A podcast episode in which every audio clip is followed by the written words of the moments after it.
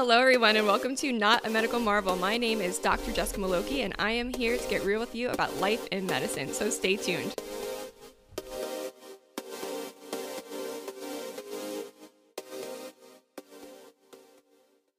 Okay, welcome back, everyone. I'm so excited. This is my first episode, and I'm here with the beautiful and brilliant Alexa Nappy. Thanks for being here, Alex. Hi, everyone. How are you? I hope you're all having a beautiful day.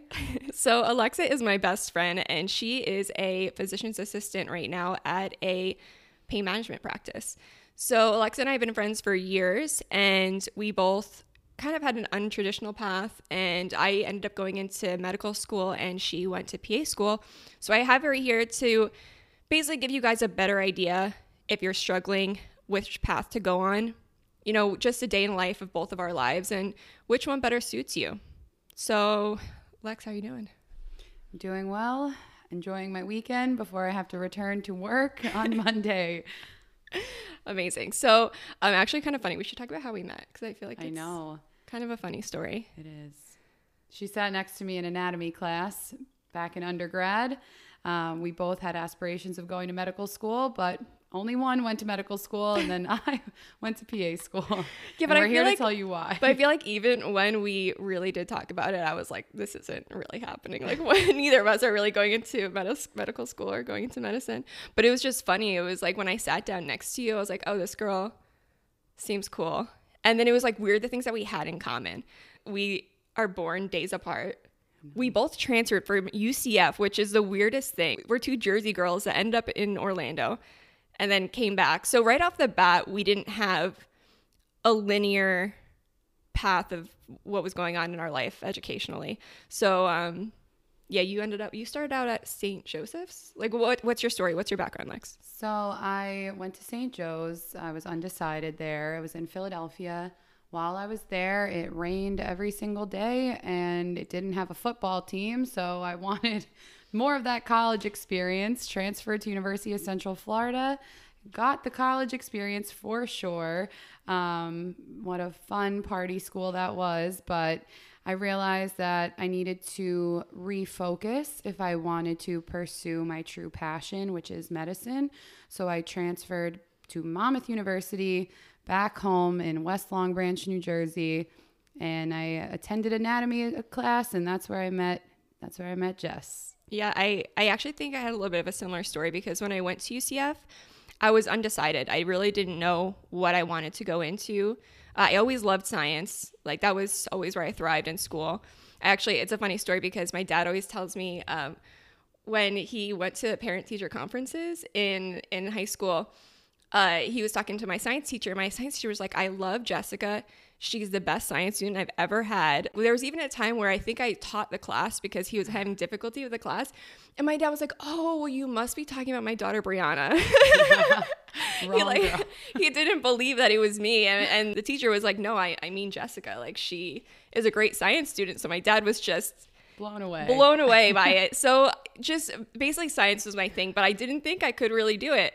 And um, so I went to UCF, and I mean it's the second biggest university. in our country. In our country, yeah. Sixty thousand students. So when I decided, okay, if I'm gonna go to college, I should actually get an education in something I like. And um, I just felt like a smaller school would be a better fit for me, so I can get one on one with the professors and just have better success. So that's why I ended up transferring to Monmouth, and luckily I found you there. And just to make my trajectory even more wavy and and crazy and not linear, I was also an education major. oh my And gosh, I forgot about that. yes, and I did student teaching and I taught genetics in a high school. I always loved the sciences, but I just, you know, and I love teaching too. Yeah, you and I TA'd um, Zoology. zoology Yes, together. We were lab. TAs. So we were dissecting things and having fun together. Yeah, lots of crazy animals. One time a, a cockroach got loose in the class. Oh we my were- gosh, yes. Once there was a teacher and she was, the zoology professor was teaching the class and I was supposed to take care of the cockroaches. And I was like, I got this. I'm cool. I'm a cool girl. I can handle cockroaches. Held one in my hand. It freaked out. I freaked out. It ran down like the whole path of students and I was screaming and just like jumping over kids. They're screaming the whole Massive disruption, chaos, absolute chaos over a hissing cockroach. Yes, yes. um, I still stand by my reaction. Um, I think that's a normal reaction for to be like jumped on by a cockroach. Very Um, much so. I think that was foreshadowing my experience in Antigua because I had a lot of cockroach experiences there. but I'll get into my Caribbean life another time. So basically, I named this episode Answering the Call because I feel like in medicine, it's a calling. Don't ever do this profession for the money. Let me just say that right off the bat. I think you agree. I 100% agree. And I can even say, just from my short time in clinical practice, that patients can tell if you're a genuine provider or not. And when they can sense that, that genuine nature, they will trust you more. And they, you know, they really put their faith in you eh, with their life. So, and they, they have a good sense of it. They know. They know who's out there just for the money, who's pushing procedures, pushing surgeries, pushing injections, or someone who's actually out there with true goodness in their heart trying to make their lives better. Right. And I mean, also, if you're doing something that you don't love, not only are you doing yourself an injustice, but you're doing an injustice to your patients. So, I mean, there's so many other things you could do to make money. Literally, you can make money off a podcast. You can do that. Mm-hmm. Become a vlogger. I don't know. Do anything Go else. finance. I mean, you know, right, right. something. Anything you could do anything but medicine. And so the money in medicine isn't even as great as it once was. So right, exactly. And that's yeah, we'll have an episode on that. But so straight off the bat, answering the call, if you have this calling for medicine and you're like, do I go to PA school? Do I go to MD school? I don't know. We're gonna discuss things that go on in our lives and hopefully help you make a better um, decision. So when I even Googled this, I was like, I, can you Google this? Is this like a stupid episode? And everything was super basic. It was like, do you want to make $100,000 a year or do you want to make $200,000 a year? And like, obviously everyone's going to choose 200,000, which you know, it's like there's no context to that. So there's so much you could do with uh, being a PA that I think a lot of people don't know about. So I'm going to let Alexa talk about that. Uh, so let's start out with uh, Lex. What was your schooling like, and um, how was you know after school? You know your boards and things like that. Yeah. So with PA school, it depends on where you go, but some schools are two years, which is pretty amazing. You get this, you know, very rigorous academic education, and um, you get to go out into the workforce after only two years. Um, my school was three years. I went to Monmouth University, and I mean, it was a very, very rigorous academic uh, culture, but I took my boards in May. Um, I studied for maybe a month and I was interviewing in a, you know various specialties too, which is pretty cool about being a PA is that you don't have to specialize. There's a lot of versatility there. I I was interested in aesthetics. I applied in a med spa. Um, I applied in pain management. I applied for a Mohs surgery position. I was kind of all over the place. Uh, despite doing all of my rotations, I still I still didn't I loved everything. You know, Yeah. the one thing I didn't love was surgery, but I loved everything else. Yeah, So- and that's another thing that makes being a PA so amazing is because you're not stuck to one specialty. You can Right. really experience so many things in medicine, and that's something I didn't know. I was like two years into school, and I remember you telling me that, like, yeah, I can work in an emergency room and then go work somewhere else. I was like, what? yeah. It's crazy. Yeah, it's really nice. I mean, for now, I'm in pain management. I absolutely love my job. It's very fulfilling, but I think somewhere down the line, you know, when I start a family, I might want something more like uh, an urgent care or an ER where I'm working three 12 hour shifts and I get four days off a week. So that versatility is very, very nice. Um, definitely a good benefit of being a PA. Yeah. So in medical school, um, and then also the entrance exams for PA versus MD are also different. I know for PAs, at least when you took it, Lex, it was the GRE you had to take. Yes. And for medical school, you have to take the MCAT. So they're different exams. Um, you know, you can look into both and see which one you'd rather take. Uh, you studied for a little bit for that. Yeah, I took an online course for the GRE, but it's pretty much basic. It's, you know, it's very similar to a glorified SAT, whereas the MCAT is much more in depth with the sciences. Right, yeah. The GRE was more focused on like basic math, English, reading, you know, things like that. things like that yeah and then also in medical school after you take the mcat and you get accepted um, you have to go to four years of school so it'll be two years of basic sciences where you're in the classroom my experience with it was like four years of undergrad on steroids that's how i felt like it was it was just really hitting you with the sciences And then after that, you take one license exam, which is called a step one.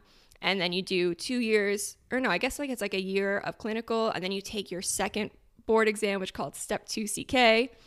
Also involved is step two CS, which is a clinical board exam. And then when you're all done, then you take step three. So there's three licensing exams that go on with medical school. And then another thing to put into consideration when you go to medical school is that it doesn't stop at four years. You have to at least factor in three to seven years of postgraduate training. And I mean, you're working, you're getting paid, but you're not getting paid doctor money. You're getting paid resident money, which is much less. Uh, so I think what you were saying, like the lifestyle, I think that's what you need to really consider is, you know, how many years do I want to invest in my education? Do I want to go all the way and get my MD? And then, you know, it's almost like it's harder to see the end of the tunnel.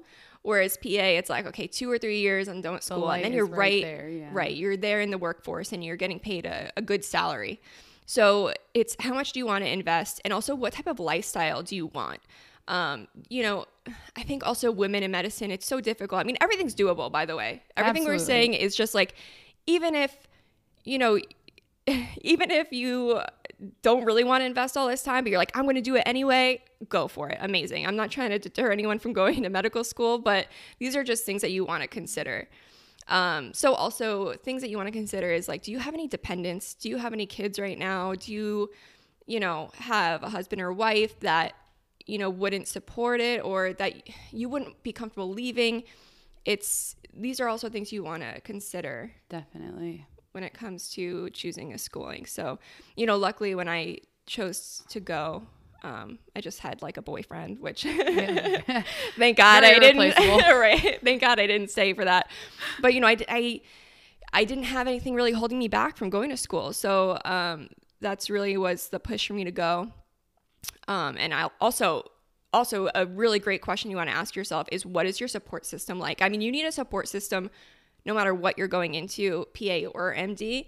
But as far as the income, it's like you go many years without getting paid. So, you know, luckily I have my parents and I have my family and they really do help me. Like right now, I finished school in December or no, October and I moved home and, you know, I'm living home rent free. So it's like if you don't have Right, you those, don't have I don't know what I would do if I didn't have that option. Yeah.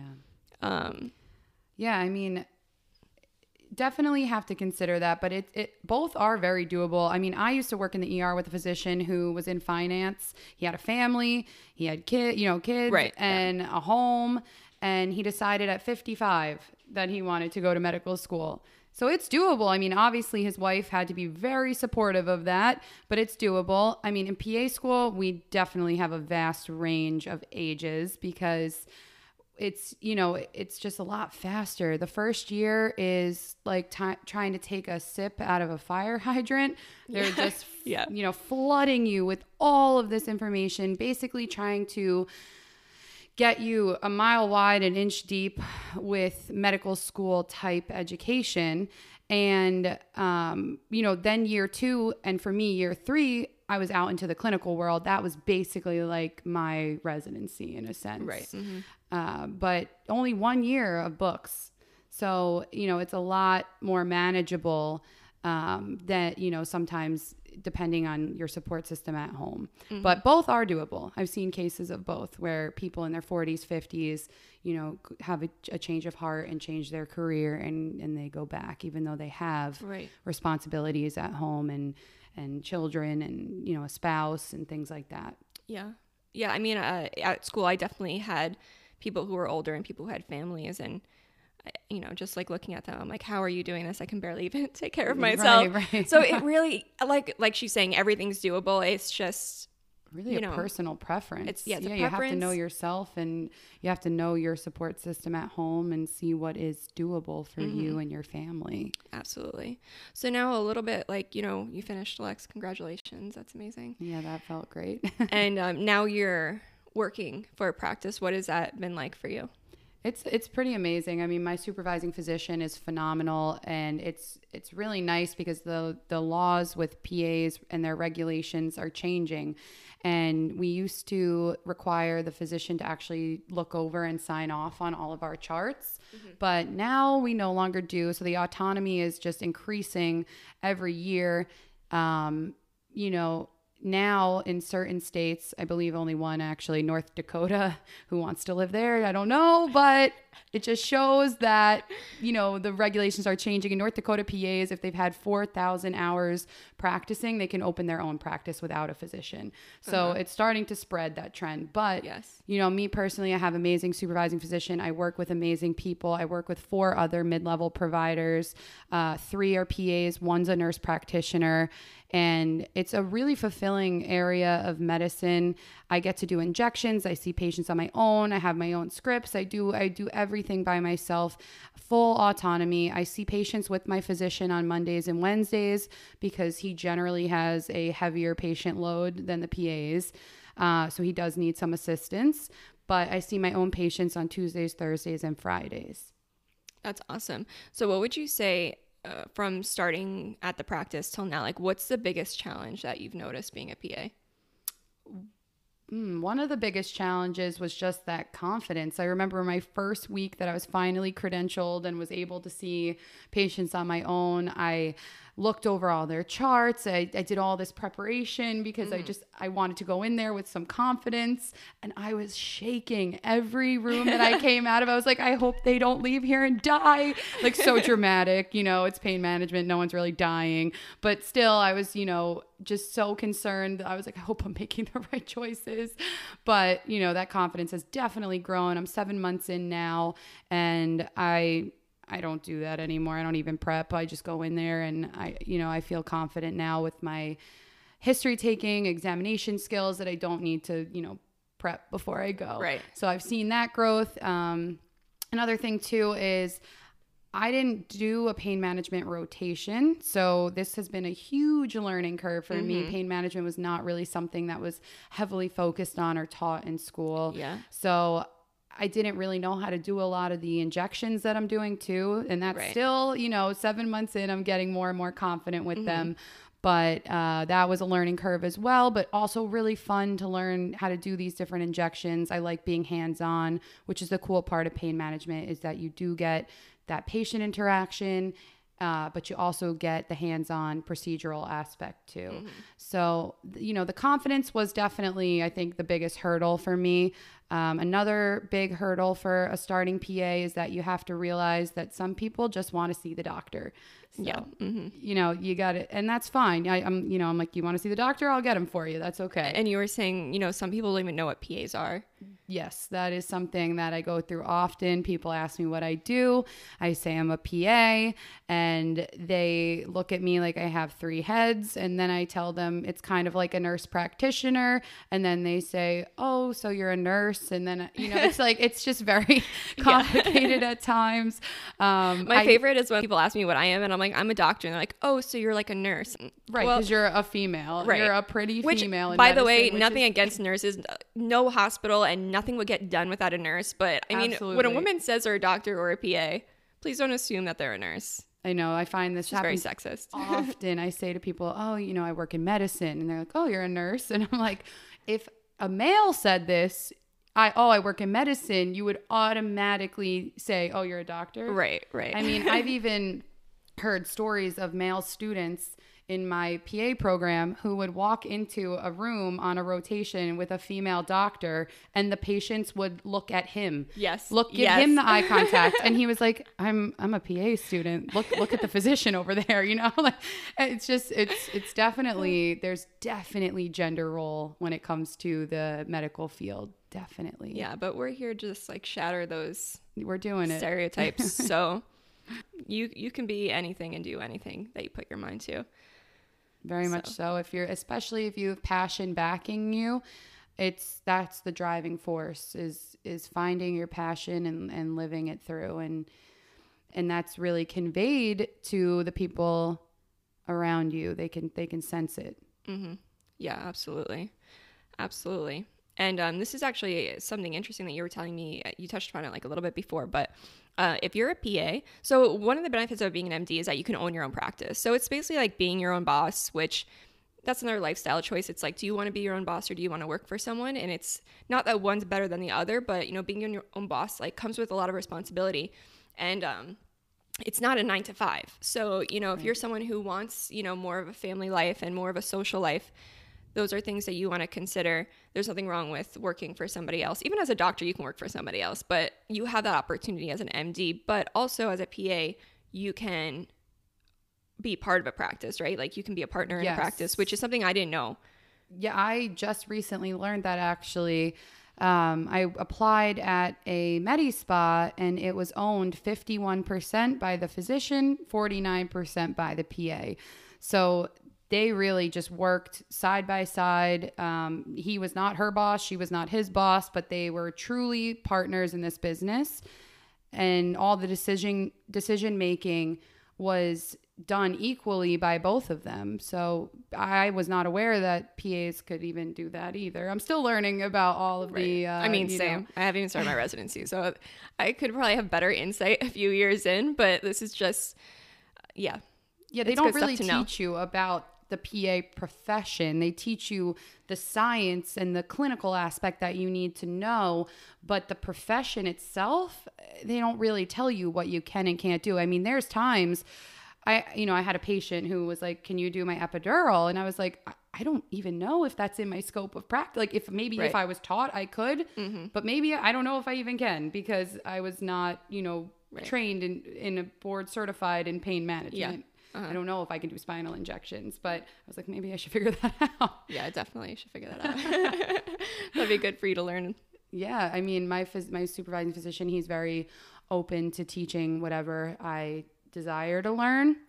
I know I can do spinal injections as long as he's there watching me, but it would be interesting to know if a PA could do that uh, Yeah. without the physician watching. Yeah, when I would, I actually did an elective in pain management randomly. I mean, I'm going to pediatrics, but um, I was just like, let me try pain management. That seemed really interesting. I heard the doctor was great.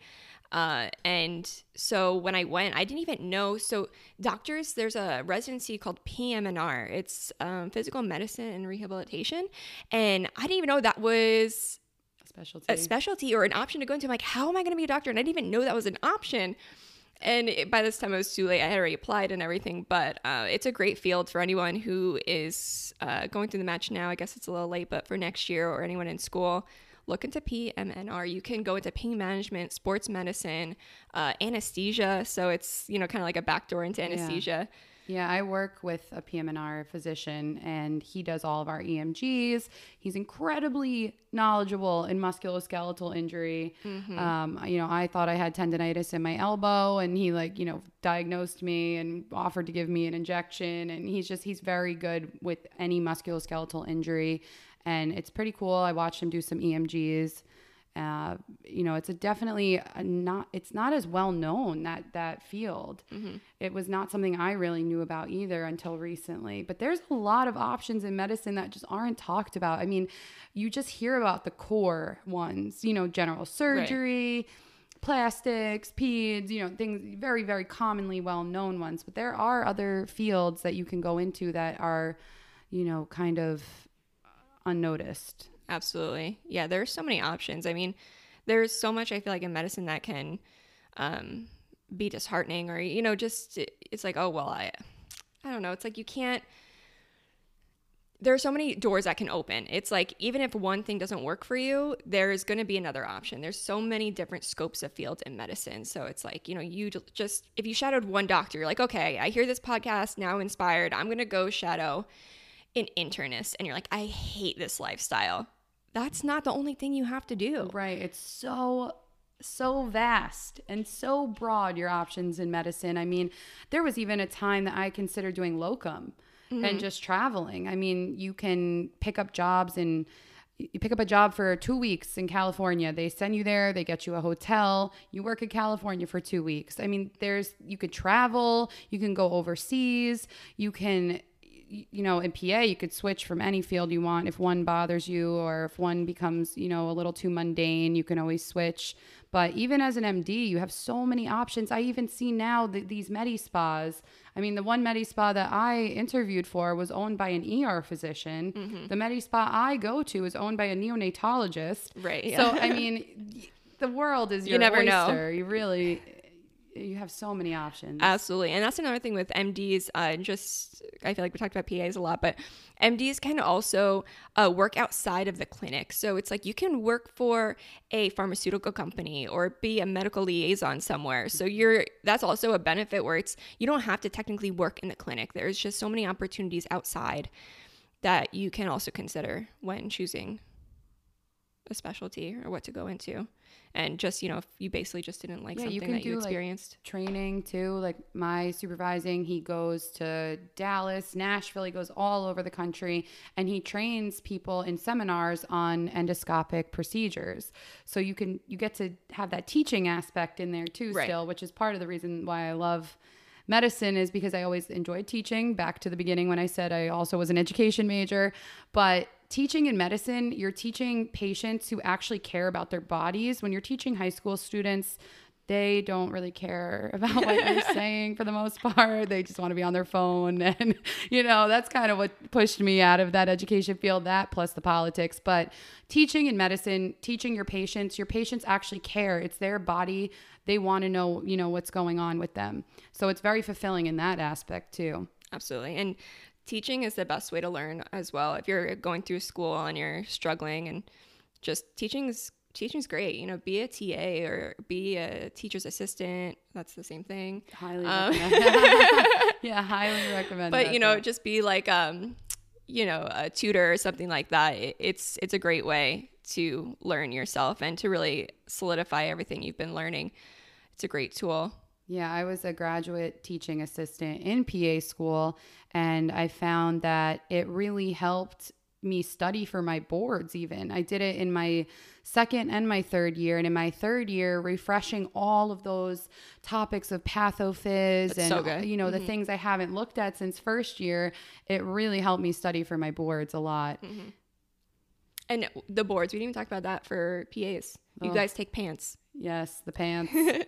um, wait what does that stand for it's P A N C. physician assistant uh, national certification exam. Mm, good had to think about that for a second. and then I have to take the PANRE, which is the recertification 10 years after. So basically not like nine years from now, have to do continuing medical education in between. Same thing, you know, as Right. a physician.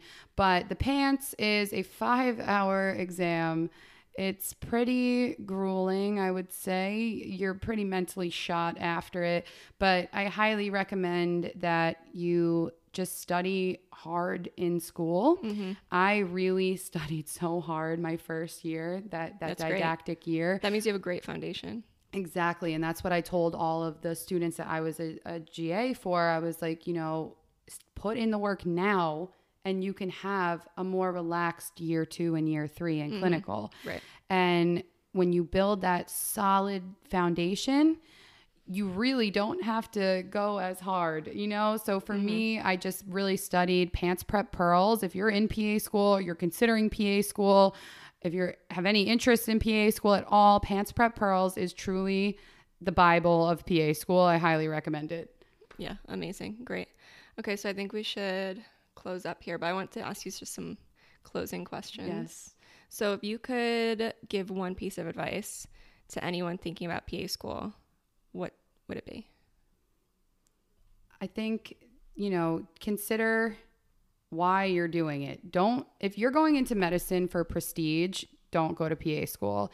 If you're interested in performing surgeries by yourself, don't go to PA school. Um, you know, if you are interested in if you're passionate about and interested in medicine, helping people and doing basically, you know, everything that a physician does, but just a little bit faster, um, PA school is definitely an amazing route. And if you choose it, like I said earlier, just put in the work that first didactic year and you will have smooth sailing for the rest of your, your time in PA school. okay that's great that's great What's your word of advice for anyone thinking of med school? take it one step at a time. Like what we're talking about is so big picture, but to get through anything, especially medical school, where you're not going to see the light of a tunnel. Like I, I, do, I feel like I still can't see it because I, and I'm, I'm here. You know, I already finished. You have to just be patient and really take one step at a time. You know, one exam at a time. Don't even think about your boards. Think about, you know, the one exam that's coming next. Think about the MCAT. Think about one step at a time. That's just, what I would say. Yeah, just live in the present moment. Um, there's always going to be another moment. One exam's done. There's going to be another one coming. If you keep worrying about the future, you're just going to get really distracted and, and anxious, and you definitely won't perform to the best of your ability. Just take it, like Jess said, one step at a time, and know that everybody else out here who, who took that medicine path is out here, and, and we made it. So you're going to make it too. All right, perfect. Thank you so much, Lex. All right, we're kind of out of time now. But uh, thanks so much for doing this with me. Of I think course. this is an amazing first start and first step. I mean, answering the call is so important because before you even go to medicine into medicine and talk about the school and everything, it's like, what do you, do I really have this calling? Is this really something that you know the universe wants me to do? Yeah. And um, yeah, I think I think that's that's the first thing is like you need to know this is what you're supposed to do, and then keep your eye on the ball and just go for it. Yep. Make sure this is your true purpose. Absolutely. Well, thanks so much, Lex. Stay tuned because the best is yet to come.